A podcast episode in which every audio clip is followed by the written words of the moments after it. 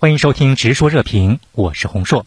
其实呢，美国在全世界各地搞颜色革命有它固定的一个剧本啊，其中炮制假新闻就是其中关键的一招。您觉得港版的这个颜色革命有什么样的不同的特点？应该说，在修理风波当中呢，这个媒体的权利呢，或者媒体的这个影响力呢，一直掌握在对方手里。嗯，无论是这个本地的一些呃极端的港媒，还是国际媒体的这个配合，你会发现在一场他们精心策划的颜色革命里面。好像忽然他们丧失了一个新闻的专业主义，走向了一种新闻的这个民粹主义。他们很容易把这些呃所谓抗争者提供的一些视频跟照片进行简单的这个加工，那么马上就发一个媒体的这个头条。而这个警察这一方的证据，那么政府这一方的证据，以及这个建制派这一方的证据呢，被自动的这个屏蔽，难以产生这样一个影响力。所以这里面存在一个所谓这个媒体权利的这个暴政。当然，这个媒体权利的暴政呢，是由这个美国整个在全球的这个媒体霸权，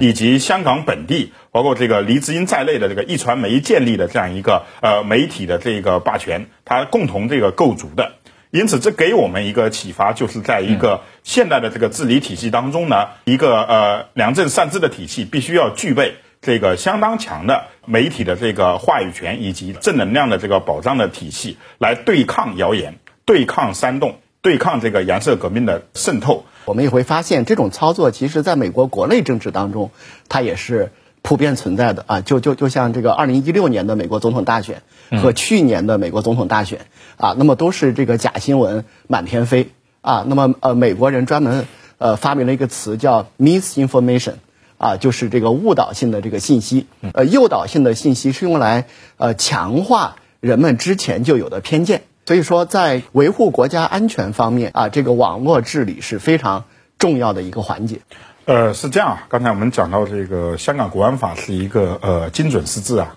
那个也涉及到在对修例风波当中这个社交媒体这个监管的一个反思。对，所以呢，在呃国安法第四十三条引入了一个警方对有危害国家安全嫌疑或者风险的一些社交媒体的这个监管。包括这个发出一些禁止令，包括要求提供有关的这个账户及成员的这个信息。那这方面呢，其实是已经有一些法律措施、法律依据可以这个采用。另外的话，就是这个呃，为了维护国家安全跟这个社会稳定啊，对社交媒体，尤其是跨国的这个媒体帝国、社交平台的监管呢，成了这个全球性的一个课题。现在随着网络的发展的西方关于在他国推动的颜色革命的手段也在发生变化。比方说，现在更惯于的手段就是先鼓动当地人自动的选择本地特色议题来制造事件，再根据实际进展情况从当中的项目当中挑选进行精准投资。那对于这一点，您在香港有什么样的观察？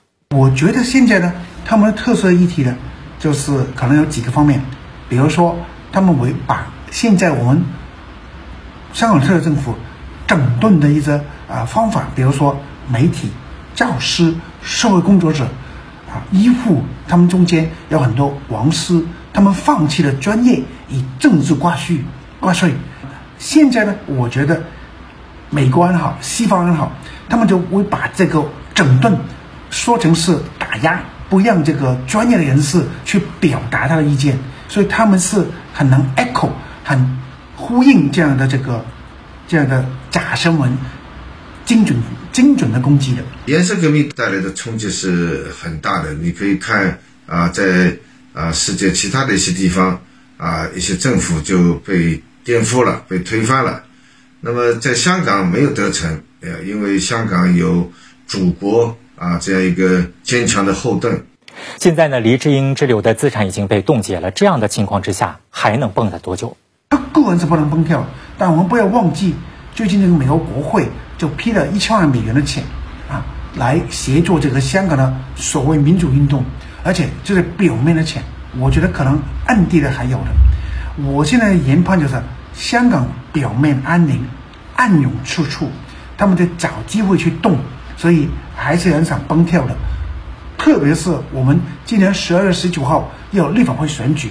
整个选举。出现的话，虽然只有二十个议席是直接选举，但香港分成十个选区，等于说整个香港都在这个选举气氛上面。我觉得那个时候有可能就会崩跳，包括外部敌对势力利用金钱去搞事情，我觉得是不可不防的。好，今天的内容就讨论到这里，感谢您的收听，我们下期再见。